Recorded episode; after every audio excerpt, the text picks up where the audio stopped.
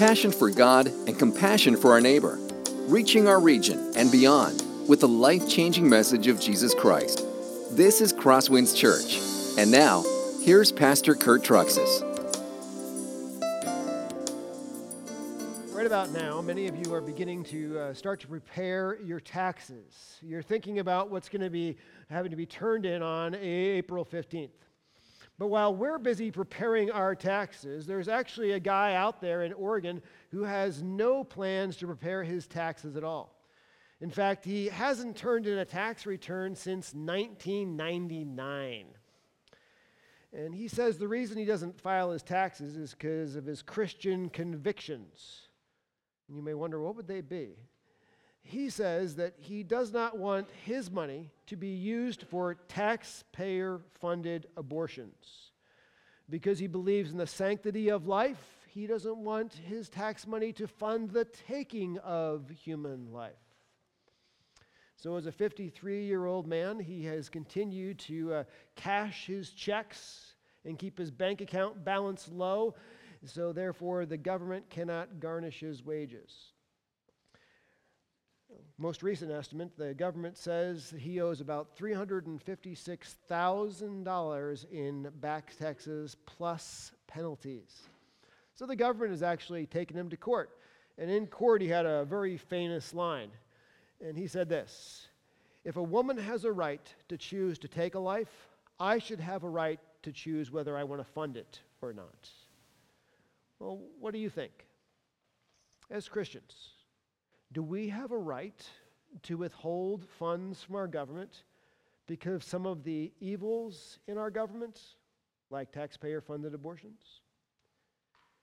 If you think about it, there's a whole lot more evils in our government than just taxpayer funded abortions. There's also wars that sometimes are unjust and immoral.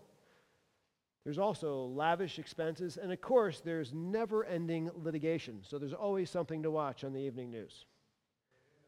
As Christians, do we have the right to withhold our tax money to keep these evil and poor choices from being funded? Do we even have the moral obligation to not pay taxes because of those things? That is the question that we will wrestle with this morning, and we'll come to an answer. I'd like you to turn in your Bibles to Mark chapter 12, verse 13, which is where we're going to be at our, for our key text this morning. Now, last week, as we were in the beginning of Mark chapter 12, we know that Jesus told a, a, parable and he also told a prophecy. That parable was the parable of the tenant farmers. And the tenant farmers, it's a, it's a story, but with a false story, but with a true spiritual meaning the story was about uh, a man who owned a vineyard who had leased it out to some tenant farmers. And every time the owner of the vineyard sent his servants, the tenant farmers were evil and they, and they would beat, kill, and destroy those servants of the owner who came to get what was rightfully his. Finally, the owner sent his own son to the tenant farmers. They killed the son. And that unleashed the owner's final fury, and his patience was over. Now, as we read that, uh, it ended with this line. It was in verse 12 of chapter 12. And they were seeking to arrest him, but feared the people. Notice that. For they perceived that he had told this parable against them. So they left and went away. In other words, all the religious leaders there and the people there got it. They put the pieces together just like we did last week. They realized that Jesus said, You are the evil tenant farmers who have killed God's servants and now are going to kill God's son. And as a result, God will lose his patience with you. Now, you'd think that would be a good time to repent. But they didn't repent. In fact, what they did is they went away they figured out a new plan to catch Jesus, and now they've returned. So here we are, one verse later, and they are back, and they are going to try and trap Jesus once again. But you remember they have two problems, and we just saw one of them in the ending part of that verse, in verse 12. They're afraid of the people. Jesus is extremely popular with the people. They can't just grab him for fear of an uprising against them. The other thing they have that's a problem is uh, they can't kill Jesus because, as the Jewish leaders, they don't have that authority. The only person who has that authority are the Romans themselves. So they have to overcome these two obstacles. How can we turn the people against Jesus? And how can we turn the Romans against Jesus? If we can turn the people against Jesus and the Romans against Jesus, it's done. The Romans will do our dirty work for us and get rid of Jesus. So, what they've done is when they uh, went away between these two verses, they met together as a Sanhedrin and came up with a plan. And here was the plan they're going to send three delegations to Jesus. The Sanhedrin, as we learned in previous weeks, actually consists of three major groups. The groups are the Pharisees, the Sadducees, and the scribes. The Pharisees are the most religiously conservative in the group. They're the far right, if you want to call it in modern day parlance. The Sadducees, they're the liberals in the group. They don't necessarily believe at the scripture in scripture. They don't believe in the resurrection of the dead. So they're, they're the far left in the group. And the scribes, incidentally, uh, they are lawyers, biblical lawyers. And so they're almost like the judges in the group. So there's going to be these three groups that are going to come to Jesus. First, the Pharisees will come to him. We'll study them this week. And then there are going to be the Sadducees that will come to him next week. And then the scribes that will come to him the following week. And all of these groups are going to try to trick Jesus, to try and trap Jesus, to turn the people against Jesus, and hopefully also the Romans against Jesus, so they can finally do away with Jesus. That is the game plan. So let's read this morning uh, Mark chapter 12, verses 13 through 17, as we see this first delegation, this group of Pharisees that come to trick Jesus. Please stand out of reverence for God's word as we read those verses.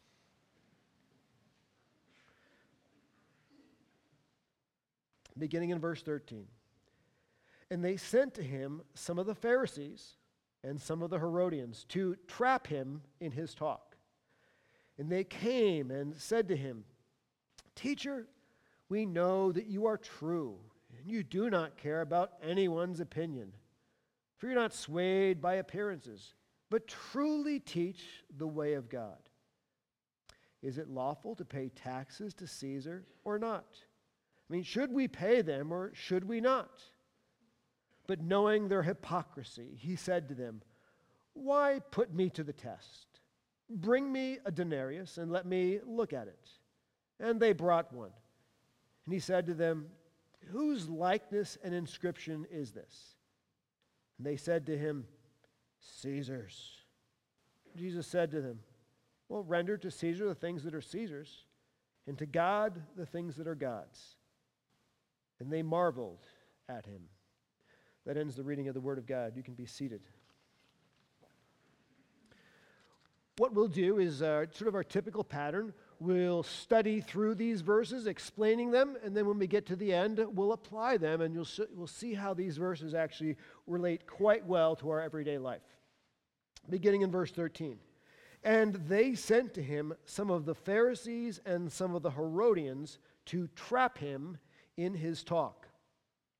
The they obviously refers to the Sanhedrins the, the Jewish ruling council. This is the first delegation that they are sending to Jesus. And it says they are sending to him uh, Pharisees with some Herodians. Now, for the average person who reads this, that doesn't mean much. But to someone in that day, it would strike them instantly. Because Pharisees and Herodians are on opposite side of the political spectrum. As I've already mentioned to you, the Pharisees are very conservative. These are guys that literally have memorized large portions, if not all, of the Old Testament.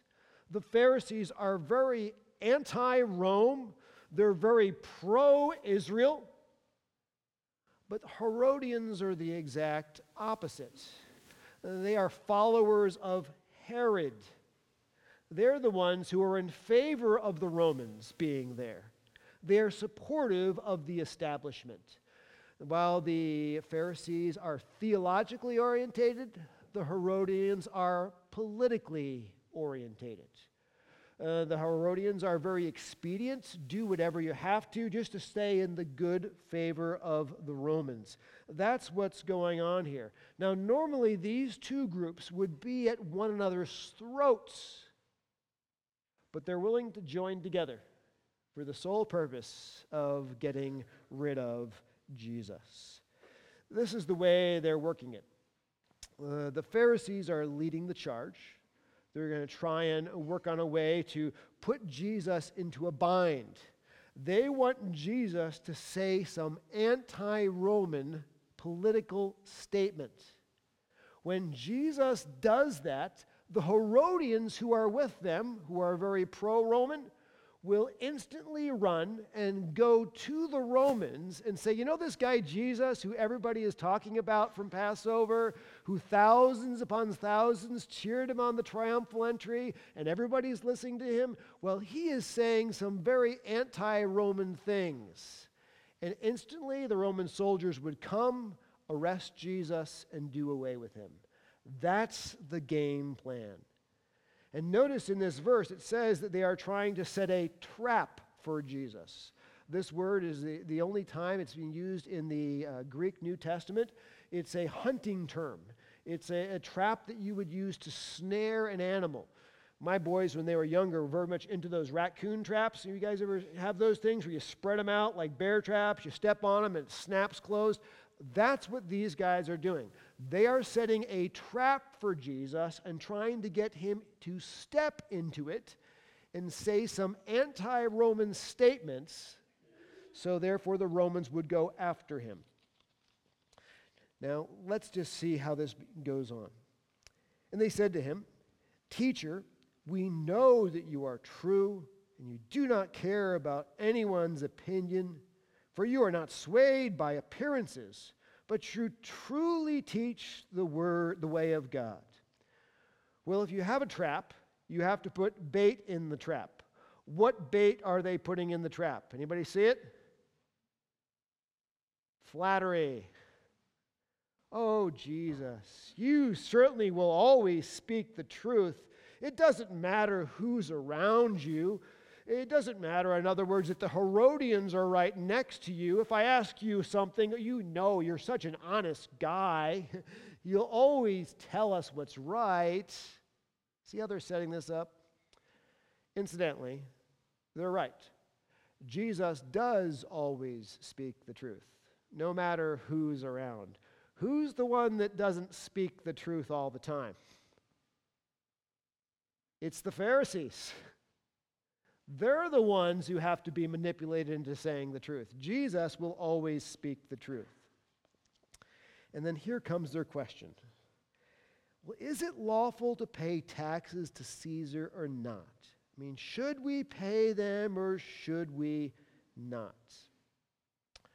Now, for us, we sit there and think, well, of course you want to pay your taxes. Doesn't everybody pay their taxes?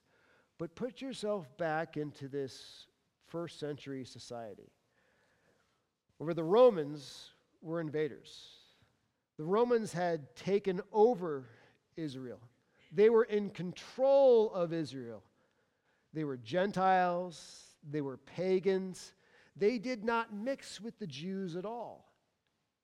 Now, as far as the Jews were concerned, they didn't want to pay taxes to the Romans. They weren't interested in paying taxes to the Romans the only reason they would pay their taxes is because they had to. Remember the idea of a Jewish tax collector? If you've been around the Bible for a while, what rank in society does a tax collector hold? The absolute bottom. They are hated by the Jews, seeing as sellouts to the Romans. Now, the reason the Jewish tax collectors could collect their tax is because they had what was known as sort of a local mafia with them. It's like you pay your taxes or tell me just which finger you would like broken. That's the way it works. So people are paying their taxes not because they want to, but because they have to to survive. Interestingly, in the Greek, when it talks about the tax here, the Greek word is specific about a particular kind of tax they're talking about. It's what's known as the poll tax or the head tax. It was a tax instituted by the Romans on every man, woman, and child to be alive. If you were alive, you had to pay this tax. This tax uh, was paid once a year and most people did not like it at all. It was paid as one denarius per person. A denarius was roughly the equivalent of a day laborer's day wage. So you to pay this tax, you had to work one day a year for the government. Which, by the way, it may not sound too bad until you realize that was only one tax. And there were tons of taxes. And if you had a large family and you were already poor, guess what? Your tax burden went up instead of down. So you can see why this was such a hated tax. Give you a little more background on this.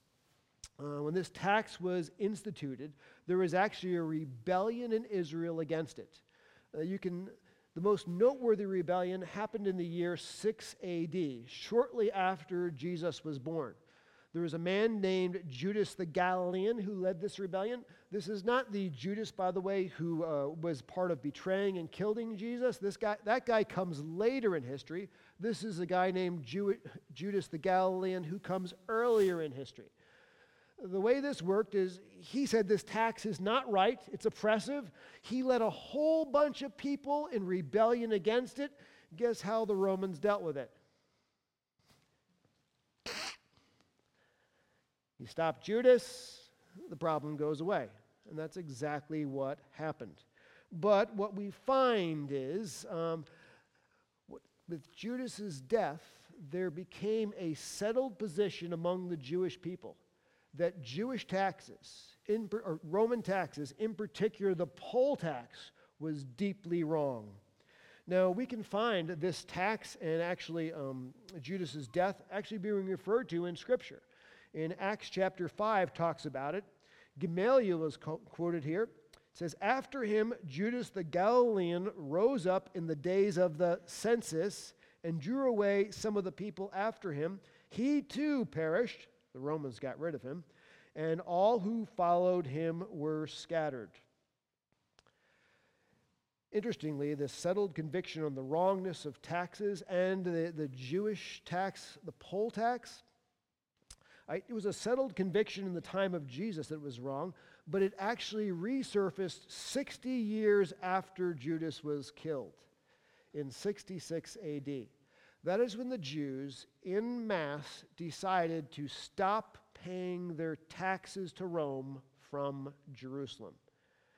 Now, we know uh, from previous studies that you have between one and two million people in Jerusalem at this point. It was a massive rebellion. Jerusalem essentially declared itself a sanctuary city from the Romans. Did not go well from that point forward. And shortly after 66 AD, the Romans sent an army led by Titus and surrounded the city and they tried to negotiate this out. And when guys, let's come on, let's pay your taxes. We don't want anything bad to happen here.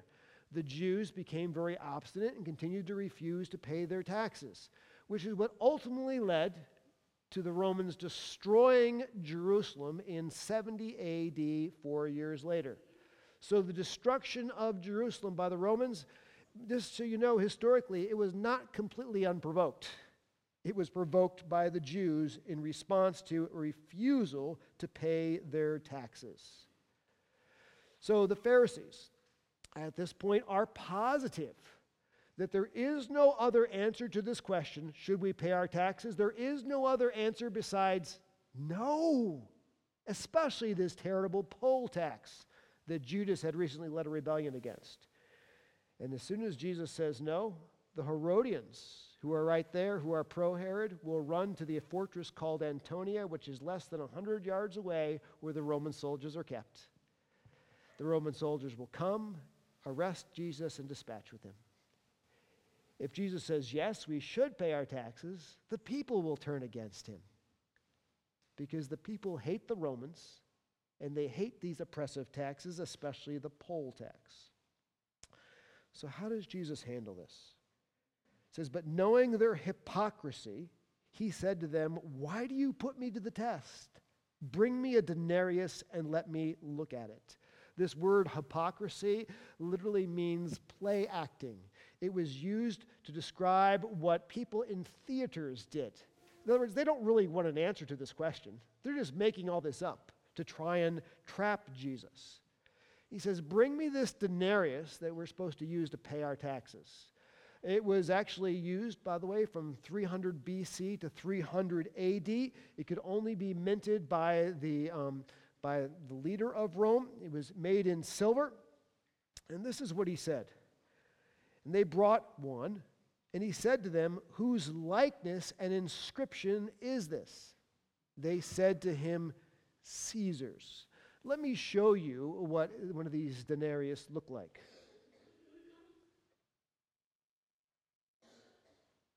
Okay. This is actually, I looked this one up on the internet. This is a Roman denarius that is actually from the time of Jesus, assuming that this was a, that what was used was a current denarius, it would have been identical to this coin that is used here. Now, what you can see on the front right here, oops, try this.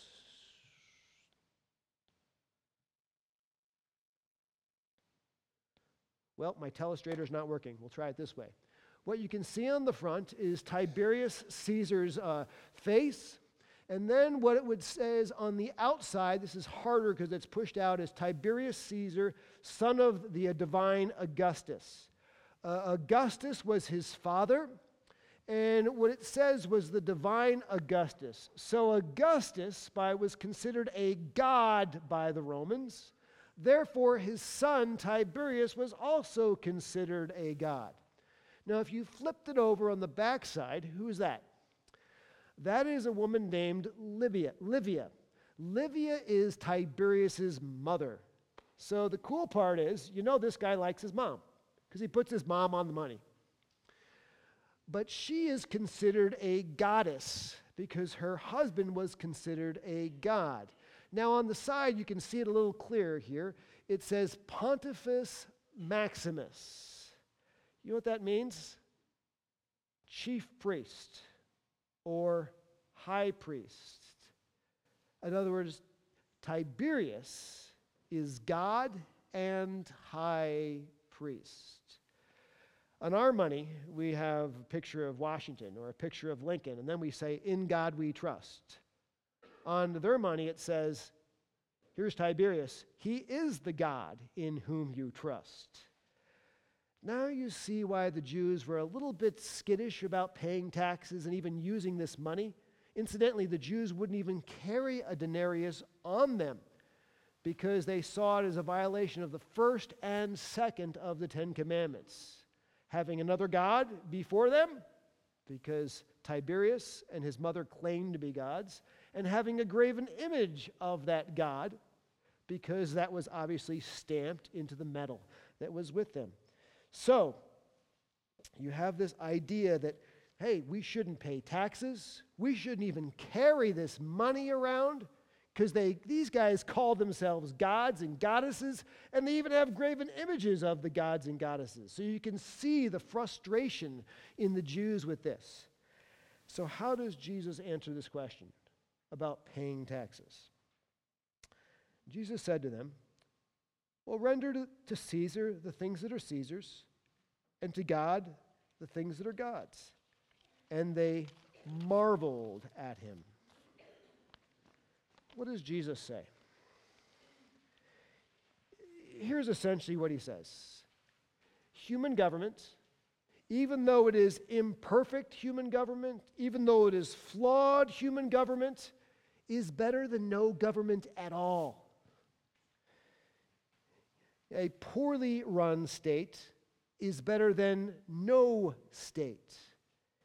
You ever looked anything up about Somalia and what life is like there? Where there's no government and no laws and there's complete anarchy. Jesus is saying we may not necessarily agree with the Romans, but you know, the Roman government is better than no government at all. What have the Romans done for the Jews? Number one, they provided the Pax Romana, which is for the first time in a long time there is worldwide peace. So there's all kinds of prosperity. The Romans have provided roads for travel because for the first time there's actually decent ways you can travel between places that wasn't available before. The Romans have created aqueducts and they brought water into Jerusalem for the people. There's a lot of good things the Romans have done, even if you don't believe in all the things the Romans do.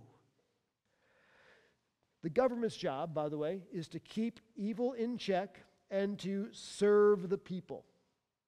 Does the government do that perfectly? Absolutely not. But even if they don't do that perfectly, it's better than no government at all. And this statement by Jesus, give to Caesar what is Caesar's and give to God what is God's, becomes sort of the foundation for the separation between the church and the state. And it also becomes the foundation for what many other parts of the New Testament teach about the relationship between Christians and our government. A government that we do not always agree with because they don't do everything in a biblical and godly way. So, what I'd like to do is, I'd like to shift. I'd like to shift now and look at some application. What is the relationship between us as Christians and the state supposed to look like according to the rest of the New Testament? Let me just give you a few points here. Point A God raises up governments, even unjust ones. And we're going to see this if we go to the book of Romans. We're going to look at Romans chapter 13, which, by the way, is written to people who are living under Roman government, the same government that is printing the denarius money that everybody's freaking out on. And the first thing that Romans 13 tells us is God is the one who has given us our government. Romans chapter 13, verse 1. Let every person be subject to the governing authorities, for there is no authority except from God and those that exist have been instituted by God. In other words, Rome is in charge of you, and it is God who has actually put them in charge of you. Now, by the way, in America, we like to pride ourselves thinking that we are the ones who elect our presidents. We are the ones who elect our legislatures. And in one sense, that is very true. But in an ultimate sense, that is not true. Who is the one who puts a president, even a president we may not agree with, in power? God is the one who does that. And because God is the one who puts that person in power, we have to respect that person who, as God has put them in authority over us. Romans chapter 13 is not just the, the only place in the scriptures that talk about God being the one who puts those in authority over us. We see this in Daniel and many other places. Daniel chapter 2. He changes time and seasons. He removes kings and sets up kings. He gives wisdom to the wise and knowledge to those who have understanding. Or Daniel chapter 4. The sentence is by the decree of the watchers, the decision by the word of the holy ones, to the end, that the living may know that the Most High rules the kingdom of men and gives it to whom he will and sets over it the lowliest of men. So God is the one who establishes government over us. And this naturally follows since God is the one who puts our government over us, there are consequences for rebelling against our government. Romans chapter 13, verse 2 tells us this. Those who resist the government resist an authority God has established. Therefore, whoever resists the authorities resists what God has appointed, and those who resist will incur judgment. So, those who are resisting the God ordained authority over them of the government, even if it is an imperfect authority, and oftentimes a messed up, is ultimately resisting an authority that God put there and you're rebelling against God, not just the government. Now, let's think about this as we go to the Old Testament and look at a little wider perspective. Remember when uh, Judah rebelled against God? And then God, we read in the Old Testament, raised up the wicked and cruel Babylonians to conquer his own people and to take them into exile? God is the one who raised up the Babylonians. But then, because of the wickedness and cruelty of the Babylonians, then God raised up the Medo Persian Empire to conquer them. Interestingly, when God's people were in exile, we read in the Old Testament that they did not want to interface with these wicked and cruel and godless Babylonians. But what did God say to them? No. Get involved in the city. Do good for the city. Be a light in the city, is what God said to his people when they were in Babylon, so that people would be introduced to him. You see, God is the one who raises up governments. And to rebel against the governments is to rebel against Him. Now, let me just put this into a modern day motif. Our government doesn't do everything right. But when people in our society rebel, against the police and call them pigs, people in our society throw water on the police officers, disrespect the police officers, lie, bold face, straight up to police officers, they're not just rebelling against the government. They are rebelling against an authority that God has established for their good over them. The same thing goes on with sanctuary cities. When cities say, We are not going to work with the national government, we are going to keep those who should be arrested and deported here, safe with us. They're rebelling against an authority that God has established over them.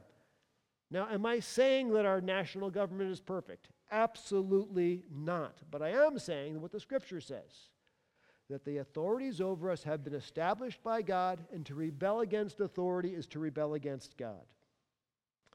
The next point that Romans makes is this if we are doing good, we should not need to fear the government. For rulers are not a terror to do good, to, not a terror to good conduct, but to bad. Would you have no fear of the one who is in authority? Well, then do good, and you will receive his approval. Now, I recognize there are times where there are people in governmental authorities who do flat out evil. Let's recognize that right up front. Uh, Hitler, he deported and brought into concentration camps many good, solid citizens who were Jews for no good reason. But in 99.9% of the, t- the cases out there, if you are doing the right thing, you do not have to worry about the government going after you. I often chuckle when I see in our uh, modern day political situation where some people are saying, no, it's, it's not right to investigate those people for corruption. Don't do that. That's not right. It's not fair. I'm like, well, if you don't have any corruption, then why are you worried about being investigated? You know, that's what Paul says. If you're doing the right thing, the government's not going to be able to stick you with anything. That's the simple way it works. So, let me just make this clear as I go a little further here. Am I saying our government is always right? Absolutely not. Am I saying the police are always right and our military are always right? Of course not. But the nice part is we live in a day and time that if our rights are violated, at least we have an option. We can go to court and we can litigate. When Paul was writing this in the book of Romans, there were no courts. There were no options of litigations. When the government did the wrong thing, you just had to live with it. So, my point is here there is a difference between disagreeing with a choice of the government and disrespecting the government. We can disagree with the government and we can go to court on those issues, but we cannot, as Christians, disrespect the authorities that are put over us. In fact, look what Paul says as we go to the fourth verse of Romans 13. God gives us earthly government as a gift of his common grace for our good. For he is God's servant for your good. That's the purpose of government, to serve us for our good. Do they do that perfectly? Absolutely not. But think about all the good things that we have because of God's grace to us through our government. We have police, so you can sleep safe at night in your homes. We have military, so to keep our country from being invaded from extremely wicked other nations. We have paved streets that we can drive here on because of our government and the taxes we paid. We have laws that say that you actually drive on the right hand side of the road because if our government had made the laws on which side you have to drive on and where you have to stop, guess what it would be like trying to go through traffic? It would be complete anarchy. Because of our government and our taxes, we have our snow plowed. Imagine if the roads weren't plowed. Because of our government and taxes, we have things like free public high school education where our kids can go and our kids can be involved in sports programs and all those things because of our government. Because of our government, we have purified water that comes out of our faucets. Because of our government, we have sewage treatment plants to take care of our waste. Because of our government, there's our trash is picked up and taken care of.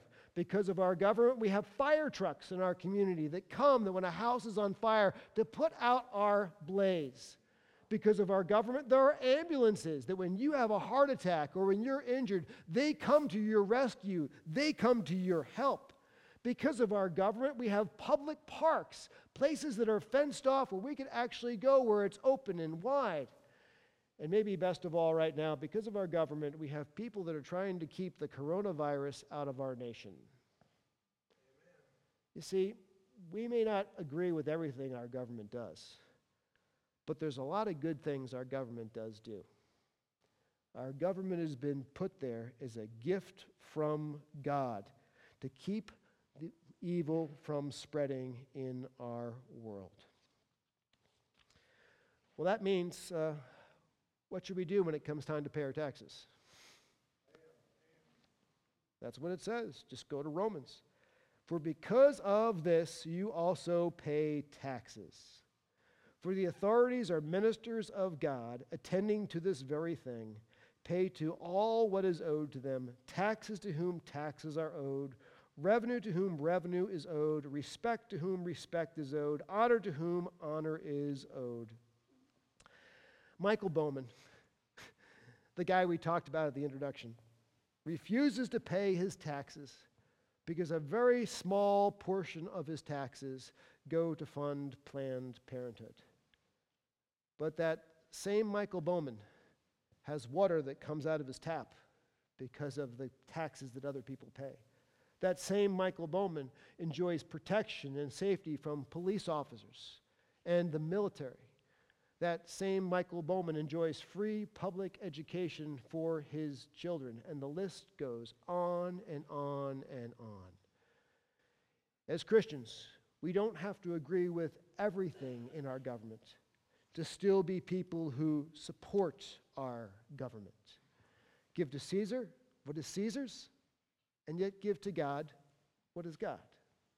Now, there are a couple other things the Bible says about how we as Christians are to relate to our government. We're to pray for our government. First of all, I first of all then I urge that supplications, prayers, intercession and thanksgiving be made for all people for kings and all who are in high places, that we may lead a peaceful and quiet life, godly and dignified in every way. This is good and it is pleasing in the sight of God our Savior. Here is Paul saying, you know, make sure you pray for Tiberius Caesar, the guy who thinks he's a god, the guy who has often made poor decisions, but why don't we pray? Let's pray that he makes good decisions let's pray that he makes decisions that are helpful to the people, that are beneficial to the people. That's what we should be doing. Even if we don't agree with him on everything, we can certainly pray for him. He also says this we're to be known for doing good in society, not being the rebels of society. Peter says this be subject for the Lord's sake to every human institution, whether it be to the emperor as supreme or to governors as sent by him to punish those who do evil and to praise those who do good. For this is the will of God, that by doing good you should put to silence the ignorance of foolish people. Peter says, as Christians, we should not be known as the rebels in our society, the people who are refusing to pay our taxes we should be known for the best citizens of our society, who are always working for the good of others. That is what we are to be known for. Now, let's flip to the other side, because it's only fair that we cover the other side. Should we ever resist the government, or when should we resist the government? There's two things I'd like to show you. Number one, when the government asks us to violate a command of God, in those cases, we can resist the government. There's a time in the scriptures where um, we find that the apostles were commanded by Jesus to go spread the word of Jesus. But the, they were brought in and commanded by the, the, those politically involved to say not to speak about Jesus anymore. And what do we find happen in Acts chapter 5, verse 29? But Peter and the apostles answered, We must obey God rather than men. So if there's a clear cut contradiction between God's word and the government's word, God's word wins out every time over that. Now, let's look at it this way. Imagine someday that our government says that we cannot gather to worship, that we cannot gather to pray. They take our Bibles and they burn our Bibles. And they threaten us with our very lives if we would gather in Jesus' name and pray in Jesus' name. Sort of like what it's like in China, sort of what it's like in Muslim countries. What do we do in those times? Do we submit to the government or do we resist the government? Our reply is we must obey God rather than we must obey men. Uh, let me bring this maybe to a little bit closer to home. Let's say there's a time in the future where the government says that churches must ordain homosexual or transgender clergy to maintain their tax exempt status. Well, what do we say? We could say the buzzer, or we could quote the scriptures I'm sorry, we must obey God rather than obey man. If we have to lose our tax exempt status, we will. Or even as a pastor.